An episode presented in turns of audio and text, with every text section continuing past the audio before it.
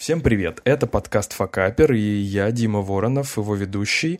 Сегодня у нас очень интересный выпуск с интересным гостем Светланой Соловьевой, хедом маркетинга Русской торфяной компании. Несмотря на не очень романтичное название, это Агротек Стартап, который, собственно, занимается достаточно редким технологическим направлением, о котором Светлана нам расскажет чуть-чуть попозже. А, привет! Спасибо, что пришла. Привет, Дим. Спасибо, что пригласил. Привет всем слушателям, всем, кому интересен маркетинг и в различных его проявлениях. Вот. Про проявления, наверное, поговорим сегодня чуть-чуть попозже. Вот. Ну, собственно... Давай, давай начнем. Да, давай начнем. Скажи, пожалуйста, чем ты сейчас занимаешься, какие у тебя актуальные проекты и э, как ты к этому пришла? Потому что звучит это все очень интересно. Мы так чуть-чуть перед записью с тобой уже обсудили этот момент. Вот мне кажется, что э, людям, у которых достаточно редкие технологические направления, подчерпнут достаточно много интересной информации от тебя. Mm-hmm. Отлично. Значит, смотри, сейчас, как ты уже правильно заметил, я возглавляю маркетинг в компании «Русская торфяная компания». Вот. Действительно редкий-редкий бизнес, абсолютно непонятный с самого начала, что, что это такое. Наверное, чуть-чуть попозже расскажу чуть более конкретно, чем я сейчас занимаюсь, если говорить про бэкграунд, как я к этому пришла. Порядка десять лет работала в различных областях маркетинга в фэшн-индустрии. Это абсолютно разные направления. Это и ивенты, и, и пиар, это и продакшн, это все, что связано со стратегиями. Пробовала везде себя и, в общем-то, росла, росла и доросла до руководства подразделениями маркетинга, пиара, пиар. Сейчас последние шесть лет уже руковожу, собственно, направлением маркетинга в таких ритейл-сетях, сетях, как Гипфил. Это посуда, самая крупная сеть в России. Вот. Это Равак, это российское представительство крупной премиальной сантехники. И... был в моем, так сказать, опыте, опыт в компании Colonial. Это немецкий бренд уходовой косметики.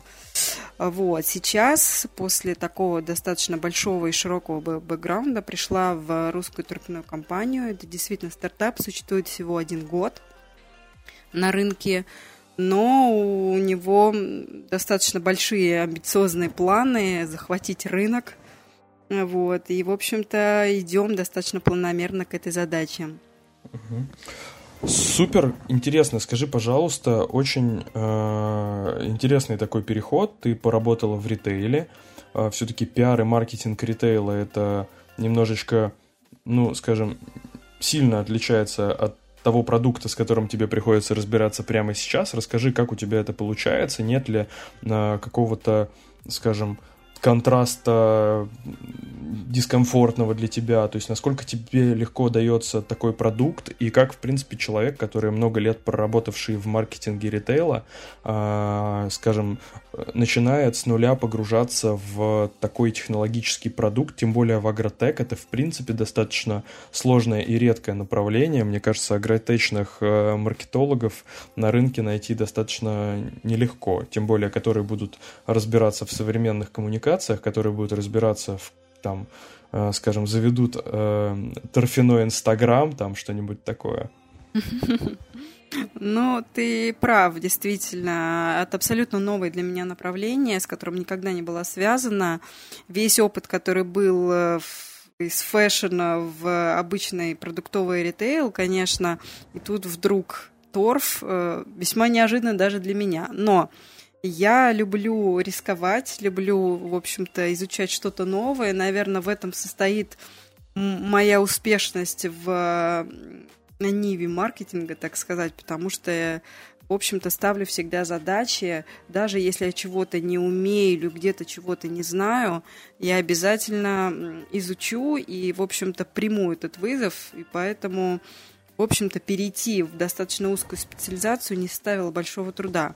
Конечно, продукт сложный, и мне очень серьезно помогают мои коллеги, которые, наверное, большинство, большую часть своей жизни посвятили именно каким-то научным трудам и работе с почвогрунтами или еще что-то. Но я воспринимаю этот проект, ну, в общем-то, достаточно просто. Почему? Потому что это тоже продукт. Не такой э, и сложный, э, как кажется на первый взгляд. То есть, если бы я перешла из маркетинга услуг в продукты, это для меня был бы более сложный переход, чем просто из продукта в продукт. Угу, То есть, понятно. Если есть продукт, который можно потрогать, пощупать, там, я не знаю, и ощутить, для чего он, для кого он нужен, то работать с ним, в принципе, достаточно просто. Чем ну, то есть, то в принципе... продавать то, что нельзя потрогать. Согласен, согласен. Ну, то есть, в принципе, тут достаточно какое-то время порыться в торфе, да, и примерно ты поймешь, о, чё, о чем идет речь. Окей, интересно. Слушай, а расскажи тогда, пожалуйста, у нас на самом деле тема нашего выпуска — это универсализм и маркетолог в единственном числе. И большая часть а, целевой аудитории, для которой мы вещаем, а, все вот это вот словоблудие, а они либо связаны с маркетингом, либо связаны с, со своим бизнесом, со стартапом, да, что в, то, в том или ином ключе затрагивает маркетинг как продуктовый, так и продвиженческий на всех этапах. То есть, если ты, скажем, продукт-менеджер, ты должен работать с продуктовым маркетингом, ты должен проводить каздев, глубинные интервью, все вот это. А, соответственно, если ты маркетолог, там, который занимается маркетинговыми коммуникациями, да, ты занимаешься там продвижением в интернете, э, в, на мероприятиях, в офлайне, да, там, как угодно, ты, соответственно, уже ну, общаешься с клиентами э, с точки зрения оффера, с точки зрения УТП и так далее. А, очень часто я слышу вопросы на тему того, зачем, в принципе, универсализм. Потому что, ну, типа, есть же профессия email-маркетолог, директ-маркетолог, есть профессия таргетолог, есть профессия эс эм эм-менеджер, контент-менеджер, туда-сюда. А зачем вот нужен этот самый универсализм? Расскажи, как человек, который поработал маркетологом в единственном числе, как и я, вот в чем эта боль заключается и в чем, собственно, почему нужно понимать, о чем говорят люди, которые занимаются другими маркетинговыми коммуникациями? Ой, боль на самом деле очень большая, как с точки зрения исполнителя, который выполняет роль маркетолога там, или назовем это там рекламиста, по-разному называют. Вот. И с точки зрения э, руководителя компании в данном случае или э, ведущего там, ну, того, кто отвечает, собственно, за бизнес. Вот. Боль, собственно, состоит в том, что э, очень ограничены ресурсы. Ресурсы, я имею в виду денежные. То есть не всегда есть возможность нанять э, себе целый штат сотрудников, который сможет э, реализовать полностью э, стратегию, разработать, реализовать ее, найти нормальных подрядчиков и полностью сделать все отлично, чтобы работало как часы. Чаще всего обычно принимают на работу одного специалиста и говорят: ну, ты же рекламист, вот как бы вот давай нам и делай рекламу. Не планируем там кого-то еще брать, либо на это просто денег нет, либо нет понимания того, что э, есть очень много подспециальностей, и э, человек, который занимается, грубо, там, какой-то аналитикой в маркетинге, он не может быть там дизайнером. Э, относит все, скидывают все в одну кучу, и получается такой большой-большой винегрет, и, и который скидывают на одного специалиста. Говорят: давай, вперед, занимайся. Конечно, боль для исполнителя очень большая, потому что, конечно, каждый человек м- имеет свою специфику и более расположен делать какую-то свою работу. Кому-то нравится писать тексты, кому-то нравится организовывать мероприятия, кто-то занимается, разбирается в диджитал, и для него, конечно, дико а, заниматься чем-то другим. Но универсализм тем и хорош, что э, даже если тебя нагружают какими-то параллельными задачами, которые ты э, ты должен выполнить, но не всегда можешь. Э, если ты хотя бы по верхам знаешь специфику этого, знаешь базу какую-то, то ты справишься с этой задачей.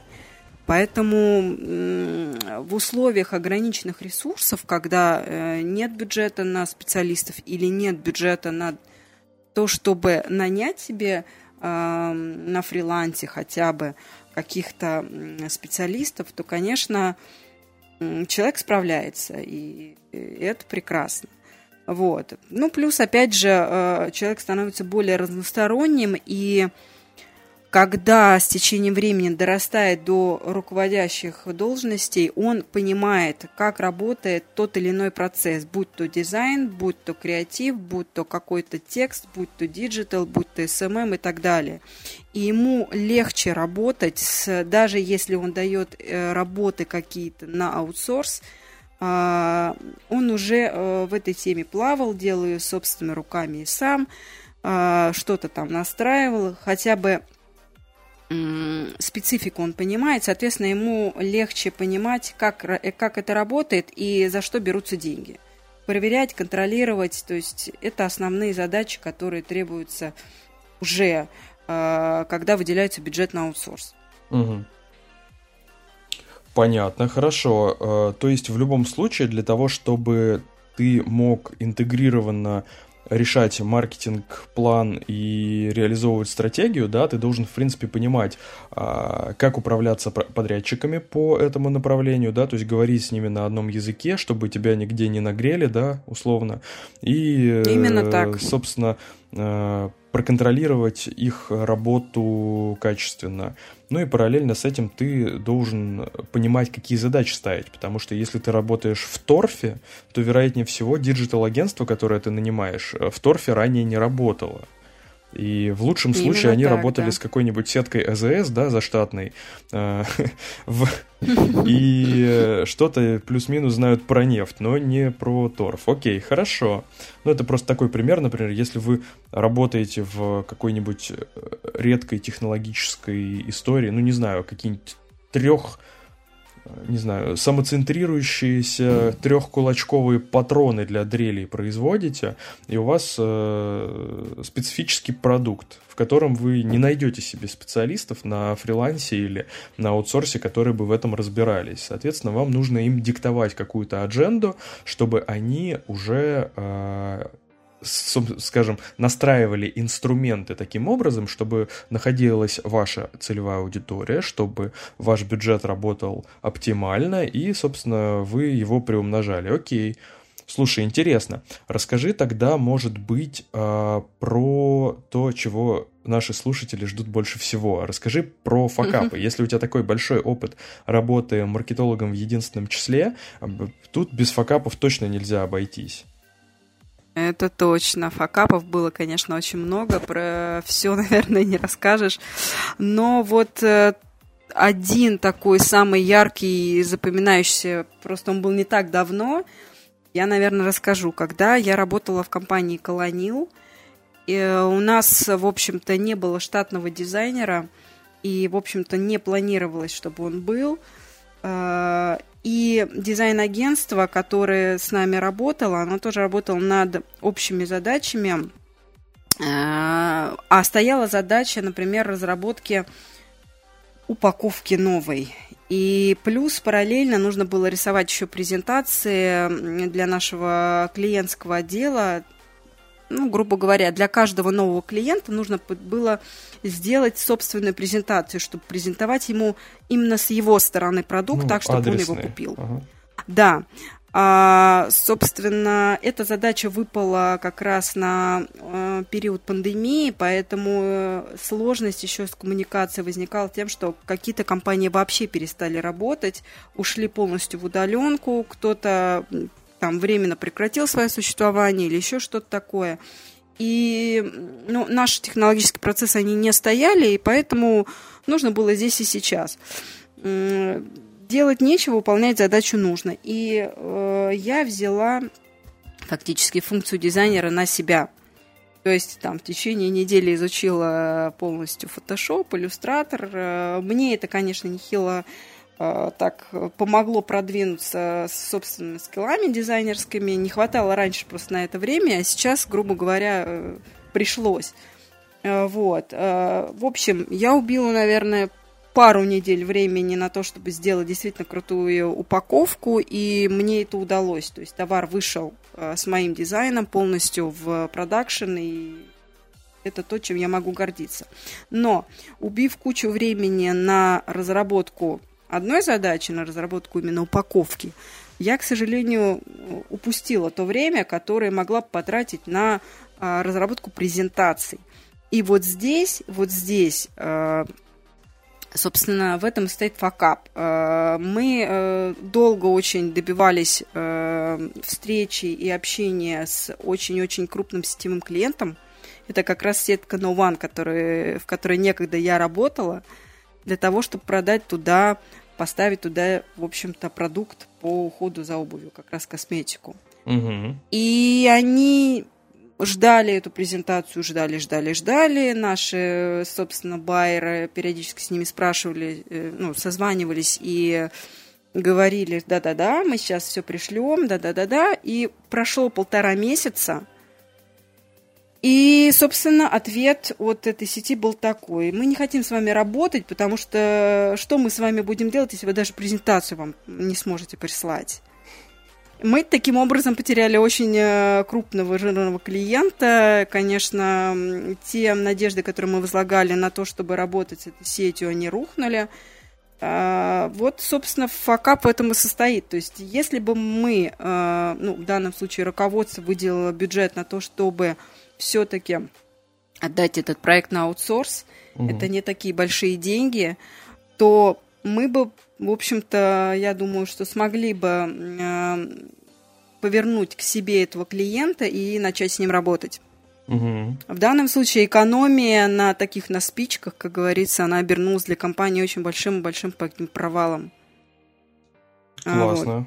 Это очень хорошая, на самом деле, история, и вывод сам по себе напрашивается, что можно, сэкономив, сколько там, тысячу рублей на трех макетах, да, посадить очень дорогостоящего высококлассного специалиста, изучать Photoshop пару недель и, скажем так, порваться в узком месте сбыта.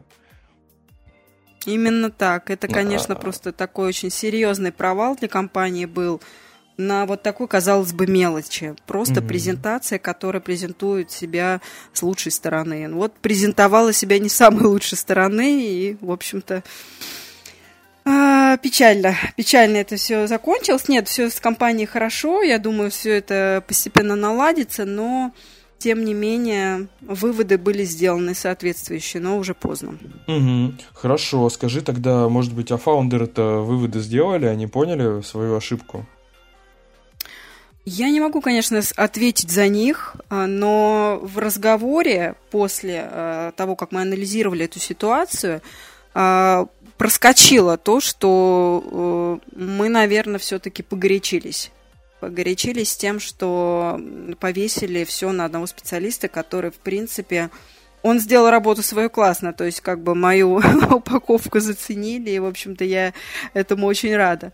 Вот. Но э, то, что один человек не может выполнять сразу там, пятнадцать направлений, это, это все-таки до них как-то потихонечку дошло. Ну, отлично. Хорошо, ладно, еще, может, какие-нибудь факапы?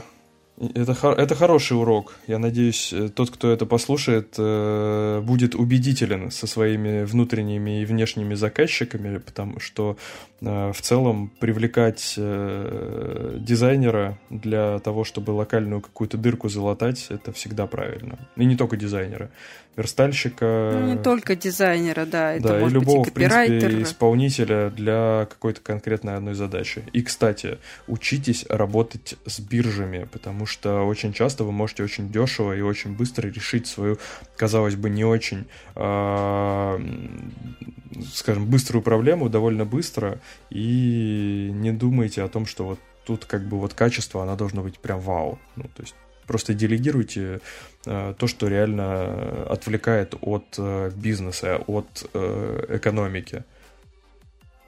На самом деле, да. На самом деле, очень важно иногда э, не включать там э, дикую педантичность, чтобы убиться прям по качеству выполняемой работы. Иногда важнее сделать ее быстро для того, чтобы сохранить сроки и не потерять лицо. Соответственно, лучше отдать эту работу специалисту, который уже с собственным опытом сделают ее за кратчайшие сроки, и там, может быть, за какую-то абсолютно адекватную денежку, нежели мы будем тягаться и там убиваться по качеству, но убивать время. Угу, супер. Так, ну как, и что, еще что-нибудь удалось вспомнить? А, по поводу вспомнить, ну, наверное, вот таких вот прям красивых историй, наверное, я вот сейчас не вспомню. Вот. И, конечно, очень много было проблем, опять же, связанных с тем, что на одного сотрудника вешалось очень много проблем, и, как всегда, где-то кто-то что-то просто не успевал. Вот. Ну, например, была такая смешная история, ну, например, мы готовили крупное мероприятие для одного из наших клиентов. Я работала тогда в рекламном агентстве, в Бетель-департаменте. Собственно, готовил проект один менеджер, в данном случае это была я. И когда крупный проект э, в плане организации мероприятий готовит один человек, то, конечно, очень велик, э, э, скажем так, человеческий фактор, когда ты что-то просто забыл. Вот когда работает группа людей, они чаще всего друг друга страхуют. Один кто-то забыл, другого ему напомнил. Сказал там, там, вспомни там, а вот это мы сделали, а вот это мы сделали, такой некий чек-лист, и чаще всего э, с помощью вот этой самой проверки всплывают э, моменты, которые ты действительно упустил. Когда работает один человек на проекте, то, конечно, он э, не в состоянии сам себя проверить, хотя и там периодически пытается там как-то это все организовать. И получилось так, что мы, я классно организовала мероприятие, все, все было замечательно, но за пять минут до выхода на сцену крупного такого известного певца, селебрити, оказалось, что мы забыли просто микрофоны. Вот просто их не было. Поэтому, конечно, пришлось выкручиваться, бегать там по соседним кабакам и выпрашивать микрофон. В общем-то, закрыли этот проект, все было классно, вечер состоялся, но, опять же, вот экономия, да, то есть у нас был, была возможность выделить на это несколько сотрудников у компании, но вот так решили, что один человек справится. Ну вот один человек справился, конечно, но в самый последний момент была решена, можно сказать, глобальная задача. То есть, как бы, выступление певца не состоялось бы, если бы мы не нашли этот микрофон злополучный. Вот. Ну, это, это, хоро, это хороший, звонкий такой факап. Очень, пригласить, да. Пригласить селебу и не, не включить в райдер микрофон, это жирненько, классно. Здорово. Да, такое бывало. Не, ну это действительно важно, когда у тебя, грубо говоря, в паре плюс-минус есть там мини-команда какая-то, хотя бы из двух человек, где вы можете друг другу что-то напомнить, что-то где-то поддержать, понимаешь, там хотя бы поспать вахтовым методом перед крупным мероприятием, это важно. Окей, классно, здорово. Слушай, а как тебе, в принципе, ну... Вот ты, когда делала выводы по поводу того, как построить свою работу, если тебе, по сути, не на кого положиться. То есть понятно, что какие-то продуктовые на себя функции берут там сейлзы, берут там производство, берет еще кто-то. Окей, согласен, есть такая история. Может быть, какую-то часть э, каких-то управленческих решений, может быть, на себя берет там руководство или фаундеры, или там акционеры, кто угодно. А, но все равно, когда ты работаешь маркетологом в единственном числе, у тебя есть большая а, проблема с а, самоорганизацией. Вот ты как этот вопрос решала? А, приоритеты задач, а, как-то планировщики, вот эта вот вся история, как тебе давалась? Очень трудно, могу честно признаться. Она до сих пор мне дается очень тяжело, потому что, конечно, я человек больше творческий, нежели человек, который э, сам себя организует, у которого там миллион табличек и напоминалок. Так вот, э, что я для себя вывела? Во-первых, это не бояться отдавать, делегировать э, свои собственные дела на, соответственно, специалистов. Даже если я в какой-то области считаю себя специалистом и могу справиться сама, я лучше отдам это все э, специалистам извне, найму кого-то на подряд, на фриланс, и эта задача будет закрыта. То есть себе оставлю только функции контроля. Вот, потому что люди, которые платят за свою работу деньги, они, соответственно, эти деньги отрабатывают э, для того, чтобы там закрыть э, ту или иную задачу, ну, соответственно, получить э, за это вознаграждение. Ну да, у них нет а, болезни вот. оклада. У них нет, да, действительно, болезни оклада. А, вот, это первая история, потому что очень много людей, как я уже э, понимаю, просто действительно боятся попросить денег у руководства и сказать: я не смогу с этим справиться, мне нужно такой-то бюджет на то-то, то-то. И пытаются как-то собственными силами, как-то там задерживаясь на работе, там, э, приходя в субботу и воскресенье, что-то сделать самим, а потом оказывается, а никто тебя и не просил, собственно. Почему? Почему да, ты об этом ник- не сказал? Никто тебя не, никто тебя не просил делать все хреново и долго, да, есть такая история. Да, да, да, да. Вот, это первое. Второе, э, нужно, э, во-первых, для себя решить, что, с чем ты можешь справиться сам, а что, ты, что нужно все-таки э, требует помощи какой-то извне. Потому что не каждый с этим тоже способен справиться. Вот, почему-то многие думают, что они совсем должны справляться. Чудес не бывает. Один человек, у него ровно две руки, два глаза и, в общем-то, двадцать четыре часа в сутках, как у всех. Поэтому впихнуть туда еще больший какой-то объем, но ну, никогда не бывает хорошей идеи. Вот, дальше. Обязательно тайм-менеджмент. Вот просто в день брать себе две-три крупных задач, на которые можно по два-три часа потратить, и несколько мелких, вот не больше, потому что реально никогда не сможешь справиться с большим объемом. Вот. Первый час работы лично я для себя вывела такую историю, что трачу только на документооборот, потому что в подразделении чаще всего весь документооборот, он ложится в том числе и на специалиста, который занимается маркетингом. Все, что связано со счетами, актами, договорами и так далее. Вот первый час работы не самый активный по э, насыщенности, скажем так. Э, достаточно спокойный, когда можно налить себе чайку, вот, в принципе, пробежаться глазами по почте, и все. И вот час ты можешь сидеть спокойно и просматривать свои там счета, отдавать их в оплату, потому что банковский день короткий, и чаще всего этим занимаются с утра. А все остальное потратить уже на э, решение каких-то реально глобальных задач. Вот. Э, опять же, очень хорошо напоминают, напоминалки действуют, да, то есть э, все, что ты заносишь себе в ежедневник.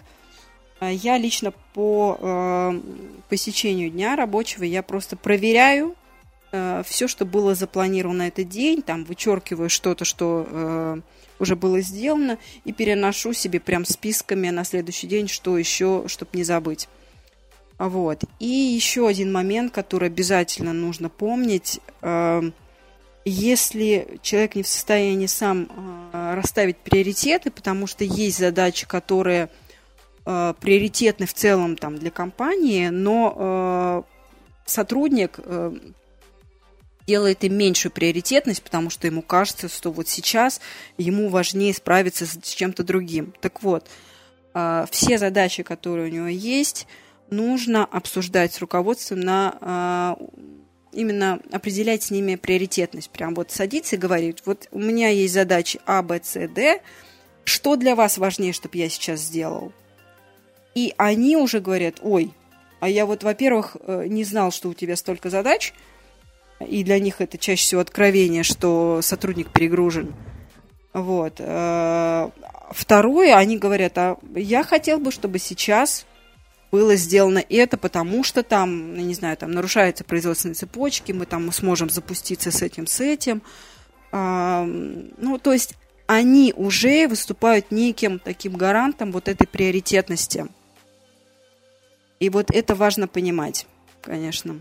Слушай, ну и таким образом ты уже рассказала вроде как весь свой чек-лист, да? Отчасти, отчасти. Есть еще пару или, пунктов. Или, или у тебя есть еще какие-то пункты? Давай тогда, может быть. Давай, давай. Я хотела сказать про психологическую готовность. Есть, опять же, люди по молодости, да, они хотят быть везде и всюду, все везде изучить, и потом сталкиваются с тем, что у них начинает не получаться, они начинают там задерживаться на работе, чтобы там успеть доделать, и в какой-то момент они просто перегорают. Им становится совершенно неинтересно, мотивация очень быстро снижается. Это большая проблема как раз у людей, у которых есть вот такой вот совершенно ненормированный рабочий день и дикая многозадачность. Так вот, чтобы этого не случилось... Вот, собственно, был мой такой, как уже оказалось, чек-лист. Чтобы не потерять мотивацию, обязательно нужно знать, что... Просто зарубить себе на носу, что человек, ну, не Всевышний, и что он не может справиться со всем. То есть на себя брать лишнюю ответственность никогда не нужно. И всегда ее стараться делегировать. Вот... Потому что психологически многие абсолютно не готовы что-то отдавать на аутсорс, и потом не могут с этим справиться. То есть э, задача копится, как снежный ком. Вот. И человек ката- пытается схватиться за все, у него ничего не получается, и это очень быстро приводит к такому просто... Вот. Либо человек уходит из компании и говорит, все, я не могу в таком объеме его возить, либо человек просто, у него работоспособность снижается настолько, что это видно руководству, и уже начинаются разговоры о том, что ну, не устраивает, как, как ты работаешь, там, и, ну, какие-то вот, либо какие-то санкции, то есть там человек там либо лишается премии или еще чего-то. Вот, психологически важно не замыкаться в себе, а разделять и делегировать вот эти вот полномочия. Общаться максимально с руководством, доносить о том, что есть такая проблема перегруженности, и частично переносить на них ответственность. Что мне делать? В какой последовательности? Что для вас важнее? Вот таким образом разгружать себя. Вот, собственно, мне кажется, это такой немаловажный момент, потому что знаю, как многие, особенно молодые специалисты, горят тем, чтобы все везде успеть, и потом все везде не успевают. Ну, отлично, на самом деле. Не, все советы, на мой взгляд, очень дельные и действительно могут, если эту всю историю с точки зрения действительно психологии, выгорания и собственному подходу к таким задачам, если таким образом в своей голове это все структурировать, то можно себя действительно обезопасить от э, того самого выгорания, которое, в принципе, сплошь и рядом, когда глаза потухают, руки опускаются, э, теряется коммуникация между верхами, низами, и в горизонтали это тоже возможно, поэтому все круто. Супер, э, спасибо тебе большое, на самом деле, мне кажется, что э, эти советы и твоя история будут интересны людям, которые либо только... начинают свой путь в маркетинге или в предпринимательстве, и им это все предстоит, либо, с другой стороны, фаундеры, которые слушают нас, получат тот фидбэк, который им так нужен, посмотрят на своих специалистов немножечко другими глазами и поймут некоторые их проблемы по-новому. Вот. Спасибо тебе большое, что пришла. Вот. Ну, буду рада, если все-таки мои э, советы или какие-то, какая-то информация, которая сегодня была озвучена, она поможет действительно как той, так и другой стране, потому что чаще всего возникает такой misunderstanding, непонимание, почему человек, э, которого приняли на работу, не справляется, не вывозит, и почему руководство не слышит э, специалиста. То есть э, на этом этапе совершенно точно возникают недокоммуникации, и вот здесь очень важно понимать, что и та, и другая э, сторона заинтересована в максимальном результате, и если все-таки они не будут идти навстречу и как-то э, делегировать между собой ответственность, то, в общем-то, результат будет плачевный. Поэтому я очень надеюсь, что как бы сотрудники и руководители услышат друг друга, и им становится, станет немножечко легче. Спасибо, что пригласил, рада была пообщаться. Пока-пока.